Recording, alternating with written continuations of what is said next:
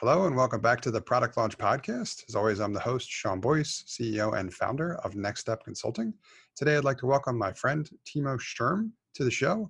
Timo is a freelance product coach and mentor who helps others achieve successful careers in product. He is also the co founder of Location, which is a data and analytics tool for commercial real estate industry. Hello, Timo. How are you? And thanks for being on the show. Hi. Yeah, thanks for having me here. I'm really excited to speak today. Likewise, we're uh, very excited to speak with you, and I'm always uh, happy to connect with my product people from all over the world. So, where are you calling in from today? Uh, I'm located here in Dresden, Germany, which is roughly 200 kilometers south of Berlin. Very exciting. It's good to know that people are doing great product work all over the world. Yeah, that's true. awesome. So, if you could, for our audience, please give a little bit more information about your background, yourself, and your product experience, and then also, you know, what uh, what brought you to where you are today. Yeah, sure. Um, yeah, I started my career as a uh, PM in a small music startup. We were an early competitor of Spotify here in Germany, um, which was my first fail. Um, after that, I understood that distribution seems to be an important thing and in US, then the whole growth hacking movement started. So I went into that and um, then worked for three and a half years on Xing, which is basically German-speaking LinkedIn, and uh, competed directly with LinkedIn. Obviously, uh, my job was to keep them as far as out of the market as I could, or make us growing faster than they do. And um, after that, I went went uh, went on to Lovoo, which is a German mobile dating app, um, direct competitor of Tinder here in Europe, and um, yeah, became after two years became CPO there, um, helped to transition the uh, uh, the revenue streams into from transactional to subscription, um, managed a turnaround in the company. Um, we got acquired then after one uh, one year roughly after after I took over for 70 million euros um, by a US based company. And my last uh, job then there was to implement a new live streaming product, uh, which ended up six months after uh, after launch. It had a revenue run rate of good eight figures. Um, so it was a pretty successful launch. And um, yeah, then I just felt like I want to extend my impact and, and to go into my passion, which was coaching people and helping other PMs to become uh, become successful ones. And um, this is then where I started my coaching experience and um, and my my coaching business. And yeah, and then I started this small startup with a friend of mine in the real estate industry. It started as a side project, and now became like a, a slightly bigger thing. And um, but still, I'm I'm spending most of my time in uh, in coaching. Very cool. Thank you for providing that is a, an impressive career history, I would say, that has led you kind of to where you came today. And I, I especially like the fact that you were forward and direct about the previous failures and lessons learned.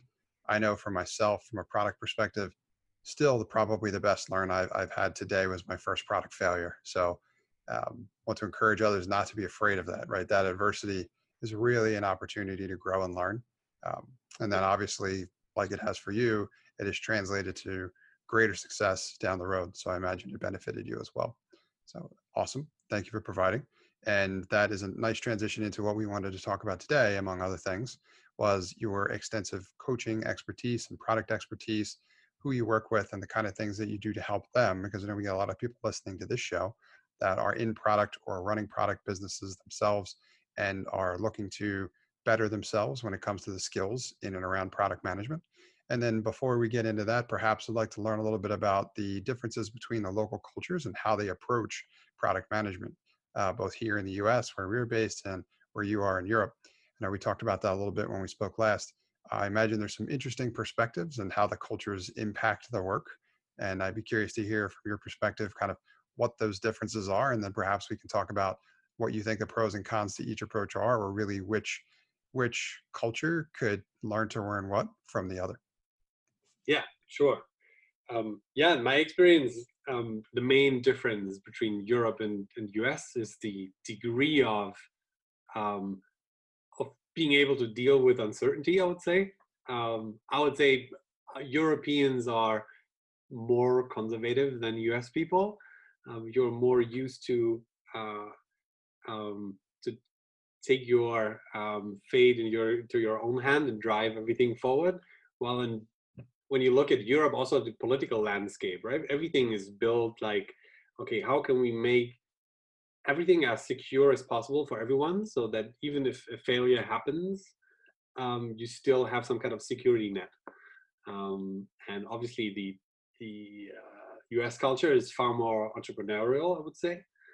Um, and that's what I found is one of the biggest differences. So when you look at especially in Germany, but also the rest of Europe, product managers often very close to project management, which probably comes from um, when you also look at the landscape of startups, we have a heavy um, skew towards e-commerce, um, which seems to be logical from from our history, right? Um, we always have in trading countries, and this is what we understand, what we're good at um, that's definitely uh, definitely strength and at the same time it's some, sometimes a little bit limiting. So you don't find for example a lot of social or very consumer oriented startups here. Um, and that's definitely a huge difference between those two cultures. And i think the other thing that we talked about was education right? When you look at our education so there is um, i just remember that from my from engineering friends of mine.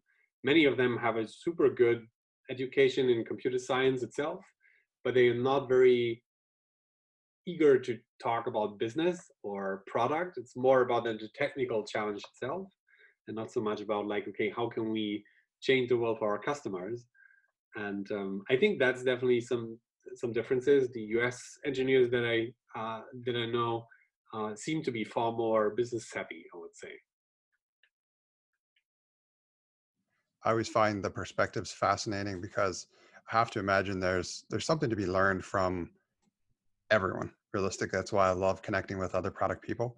Is I learn some seriously fascinating perspectives and the skills and expertise that they deploy. I had a, a guest on our show previously, Jonathan, and he talked about knowing exactly what a story point costed at every product company has been at throughout his entire career. And I thought that was fascinating. It's an it's a really interesting perspective when you can take your development efforts down to dollars and cents. Um, so I, I'd love to hear from you a little bit about how you would how you would influence the style of each local culture, as in what you might encourage each to be open to, since you've had the experience in working with both. Yeah, um, I think for the Europeans, that's the Europeans are pretty obvious. It's more about um, this classic uh, saying of embracing failure and that failure is okay. Um, we have, for example, I remember I was working with one company and they were claiming this that we that they embrace failure and that they celebrate failures. But what actually happened is when someone made a failure, they uh, called in the big meeting, which was called post-mortem, which already means something's dead, some kind of strange situation. And then the first question that was asked there was like, how do we prevent this from happening again? Which felt to me like okay if i am the responsible person for that failure whatever it is felt like okay now i'm with my back at the wall. Um, it was pretty interesting. And once we found a little bit different sometimes it's just wording right? Sometimes it's just like the language that you use that uh, makes it easier to to deal with with failures. Um, i think that's definitely what the europeans can can learn from uh, uh, from americans. And um, it comes down to many things, but for example, the aggressiveness that American companies often shows are not that existent here in Europe. So we tend to play safe. On the other end of the spectrum, um, obviously, I think what we are very good at is um, basically like putting structures into certain things, right? Once we have it, once we know something works, we know how to how to repeat it again and again and again. And um, I felt that some of the US companies sometimes then uh, that I worked with sometimes lack that kind of structure then in that moment. So I think um, they could learn basically when is the right moment to set structure in place and um, to multiply their successes. But obviously, they have they are exceptions. Some U.S. companies are doing fairly well, so um, they seem to have nailed that. Thank you for providing that perspective. I will say, regarding the process and structure here in the U.S., I would I would really appreciate if companies here took more of that approach upon occasion, especially some of the startups. And I don't know if it's necessarily, at least from my perspective, the fact that they need to do it themselves, but having a healthy amount of respect for that process and that structure can help from an from an understanding what this experience should be like perspective. For example, I've worked with um, as a consultant, I work with people building product businesses, and oftentimes they come to me and they just want to build the product, whatever it is. They there's a huge education gap uh, with regard to okay, what are we building? Why are we building this? Who are we building this for? That's not flushed out quite yet. But then they get frustrated having to jump through those hoops and those steps, and it's because they don't have, in my in my opinion, the experience of, that we have, where you know we have early product failures. So we have those hard lessons learned, and we understand the theory and how to translate that into practice. So uh, it doesn't always happen that way, but I think there's a little bit of a culture here that is just like run full speed at all times, no matter what direction, and eventually you'll get there. And I, I understand that sometimes that works, but other times that can be reckless and that can cause more damage than it does progress. So, taking a step back and doing a little bit of planning up front, I think uh, could seriously benefit a lot of organizations as well too. And then, like you said, embracing that culture of failure and experimentation. That failure is not a bad thing, right? I I thought about it uh, way too long when I failed with my first product company, and you know it didn't make me feel great, obviously, but somebody finally gave me the right perspective on it when they told me that it's not a failure. You just it was a it was a lesson learned, right? It's a matter of it's not over. It's a matter of what you do with it from here, and that had really changed my thought process and got me reinvigorated and, and re-encouraged me to kind of go back with what I learned and just work on the next version. And then ever since then, it's been something that I've been very comfortable with. So, excellent perspective. Thank you for providing then we come basically to one of one other thing I think that, for example, Europeans can learn from US um, is one of the one of the things that I see here in Europe is once the process is set, it's set. So there's not much flexibility around it, and I think that's some again been something uh, where you can learn some uh, some uh, uh can add some something from from the more let's say chaotic uh, uh, um, cultures, so that um, sometimes it's good to break the rules a little bit, right? And stretch everything and to, to challenge everything. So I think that's definitely something, especially in Germany. And sometimes you feel when the pro- process is set, the first thing you hear when you ask someone like, "Hey, why haven't you tried to do it this way?" Because it seems to be obviously more efficient or effective. And then the answer is, "Yeah, but that's on the way how we work." And then, okay, good. Um, it's a very interesting expression that you hear a lot in Germany. I don't know. I never heard that in the US, but um, I heard that a lot here in Germany. That's a great point, and I would say I've had that experience personally here, but typically with larger companies, mm-hmm. and it mm-hmm. can be particularly frustrating, especially for anybody within your workforce who has the skills to be able to improve those process or show to you that this process is inefficient or ineffective. So that's an excellent point. I've been there myself personally, and it can be quite frustrating. So it's a good point to say that once your process has been developed, not holding it as this is what it's going to be forever, right? Some things can change. And in my opinion, any process can be approved. It's kind of inevitable. It's like technology, right? It's going to evolve whether you um, adopt it or not.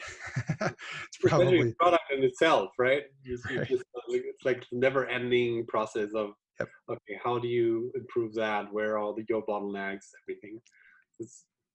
Sure. Excellent. Well, on that topic of learning, uh, another thing we wanted to talk about today was your expertise and the uh, the great work that you do as a product mentor and product coach. If you could, for the audience, give them a little bit of an idea and what the kind of coaching that you do looks like, who you work with, and then I'll have a few questions that I'm sure our audience would be interested to ask you uh, for the show.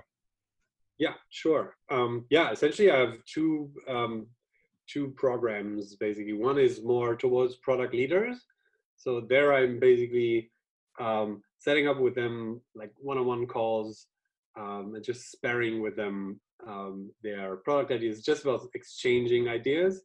And um, another big part of of it is like holding them accountable on what they said in the beginning, right? Sometimes your uh, your day-to-day work can be very um, um, very chaotic, and there are a lot of requests that are coming from to your desk. And I'm sometimes then helping them just like, hey, but we set this goal, is that still valid? And if yes, why don't you just put the thing that side that you have now on your table and focus your teams on the stuff that's going through. Um, same applies with it's a matter of just it's more like a peer uh, um, peer consulting, I would say. Um, and the second thing is that's something that is just super new and that I'm currently setting up, but um, in order to be able to serve more, let's say, advanced PMs, so from two years upwards, um, to help them to make the next step in their career. Um, I'm currently setting up some kind of a training program where it's at the pilot right now. Um, so just learning together with them what's most important to them, how can I help them, um, and as part of that training, I also offer some um, some one-on-one coaching in there um, because I really want to make sure that it's most effective for them and for them individually. I learned there's so many, so many is dependent on context um, that no training in the world can. It might give you some inspiration, but it, how to apply it to your situation is something very different. That's why I decided to also add some kind of um, group coaching, but also at the same time some one-on-one coaching, private thread chat to to help them to implement really the stuff that they want to do and to make progress. And the main difference I would say is I'm looking a lot for not so much for skills. Um, skills is is like a tool. You need them to achieve something, but the ultimate thing that I keep my mentees on is like, hey, what's the achievement that you want to have? on for your career, but at the same time also for your employer, right? Because your employer is essentially the one who's like moving you through the career ladder. Um, and if your current employer isn't doing it, then very likely your future employer will do. And that's what I'm so I'm basically trying to create some kind of a win-win-win for employer, employee, and the customer. Very cool. Thank you for providing that information. We'll talk a, a, little bit more about that too when we get into the resources section of the show. One of the things I wanted to ask you, which I'm sure we have plenty of aspiring product managers, current product managers that listen to the show, and it's you know with this experience that you have as a coach, um, I'd love to hear from you in terms of the things that people can best do to prepare themselves for a career in product or for those that are in product to become more successful in product. And one of the things in particular that you mentioned uh, in the early part of describing the work that you do is that you know product work can be quite chaotic. There can be a thousand things to do at all times right? And they're coming from all different directions. So in addition to the skills which i want to talk about next before that i want to talk about what is i'd love to hear you talk a little bit about from a, a mentality perspective and a soft skills perspective what is for those that are looking to get into product or those that are in product and maybe uh, challenged with or struggling with the fact that the work can be relatively unique i guess that's partly one question what is what in your opinion is unique about product management? But then two is what are those you know how, how does someone mentally prepare themselves for a role in product? Because um, i'm sure that you and i both have the perspective that's relatively similar where product can be a very unique job. Yeah that's true. Um, i think the very first thing that you need to prepare for is that you often walk home uh, thinking about what have you have I done today.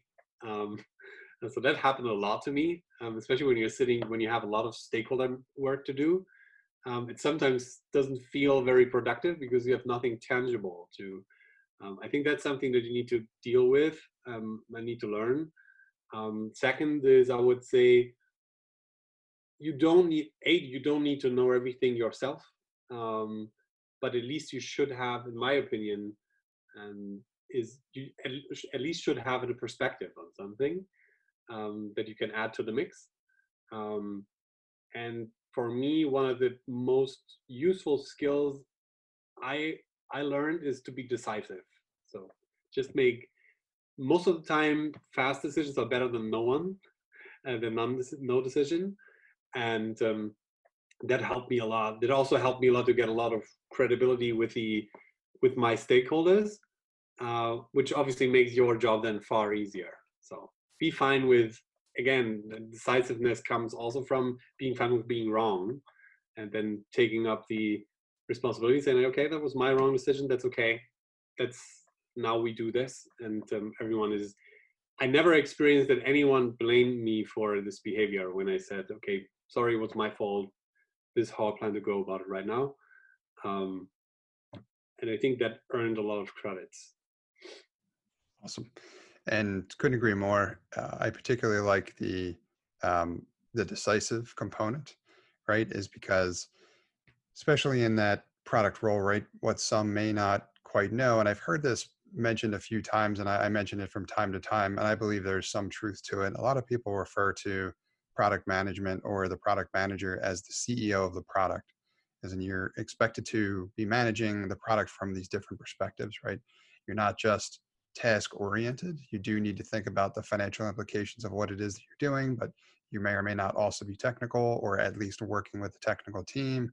But then you've got sales, you've got marketing, right? So you are collecting perspective and feedback perhaps from multiple different functional groups at your organization, similar to what a CEO would realistically do. And that decisiveness that I think that you've reiterated as important, and I would wholeheartedly agree, is important because a lot of people are going to be looking to you for leadership upon occasion. And being decisive builds confidence, but then also being open to learning from, you know, any stumbles along the way or improvements that can be made, kind of getting comfortable with that level of change. I think that was that was probably what I figured out about myself that I knew personally. That ultimately, once I learned more about product many years ago, I realized that this is probably a good fit for me. Is because I'm comfortable with innovation and change and in product things are always changing. I know you're super comfortable and familiar with this but that's uh, something that i that i learned as well too. So excellent advice. Um, next question i have for you with regard to the work that you do is i'd love to learn a little bit more. If you could tell our audience a little bit in terms of the kind of work that you do and what what areas that you primarily focus on when you're working with the product managers and coaching and training them. And then any skills that you feel are important for you know what or perhaps a better way to ask it is what do you think is the most important skill for a product manager to master? Yeah um, i think so what i usually do with my mentees is most of the time is spent on uh, making goals explicit um, that's often and i think that because it's basically like i treat them essentially like a product so it's essentially what i'm doing with them i'm just creating some kind of objectives in the beginning and then we are discussing about okay how do we measure that? How do we know that we're moving forward? And then we are creating some kind of a roadmap where you might have to upgrade some skills. Um, but i found surprisingly many many people already have all the skills that they need. Um, they just they're either not confident enough or they don't know. Um, and um, and um, yeah i think there it comes back to again um, being having a very clear mind of what you want and which direction you want to go. I think that's the that's what everyone expects from you. Your stakeholders want to know that and they can feel it if you know which direction you're going. Even if you don't have all the details they still feel that you have this kind of confidence that you're moving to the right direction and being savvy then obviously with numbers and and um, um, and showing with numbers that you're moving into the right direction i think is one of the most important skills. Um, but as always it's it always all come back comes back to communication and understanding different perspectives understanding different people and bringing that together. Um, excellent advice. Thank you for that and I can't thank you enough, Timo, for being here, sharing your expert advice and uh, expertise with both myself and our audience. The I have two questions for you before we wrap up this show, and the first one is, what resources, if any, would you share with myself and the audience?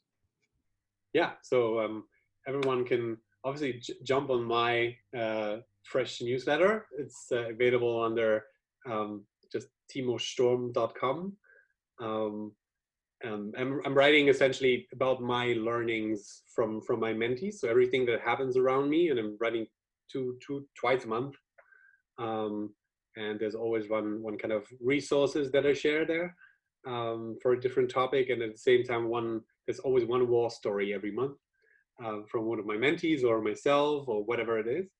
Um, and beside that, I, when you're interested, obviously in growth and growth product management, what I definitely can recommend is re- the whole Reforge programs. They're not cheap, um, but they definitely have super great content, um, have a super great blog, um, and they they are really really valuable. Thank you, sir. And last question I have for you is, um, who should reach out to you, and how can they get in touch? Yeah, um, like I said, every product leaders, advanced product managers, um, just reach out to me on LinkedIn. Um, I think that's the easiest uh, easiest way to connect, and then we get it from there. And um, yeah, I'm looking forward to uh, to get to know more people and more product people and grow this uh, grow this community. Fantastic community at that. Thank you, Timo. I will link to those in the show notes. And thank you for being here and sharing your expertise with uh, expertise with both myself and our audience. Thank you for having me. Thanks for listening to this episode of the Product Launch Podcast powered by Next Step. If you or anyone you know is involved in scaling a B2B SaaS business, please have them reach out to me about becoming a potential guest on our show. They can email me at sean at nxtstep.io. That's S E A N at nxtstep.io. This time, we'd like to take a moment to thank the sponsor of our show, Next Step Consulting. Would you like to know what the right next steps are for your B2B SaaS business? Are you trying to grow and scale but you're stuck? We can help. To find out how Next Step can help your B2B SaaS business achieve its goals, please email me, Sean at nxtstep.io. That's S E A N at nxtstep.io. Thanks and keep disrupting.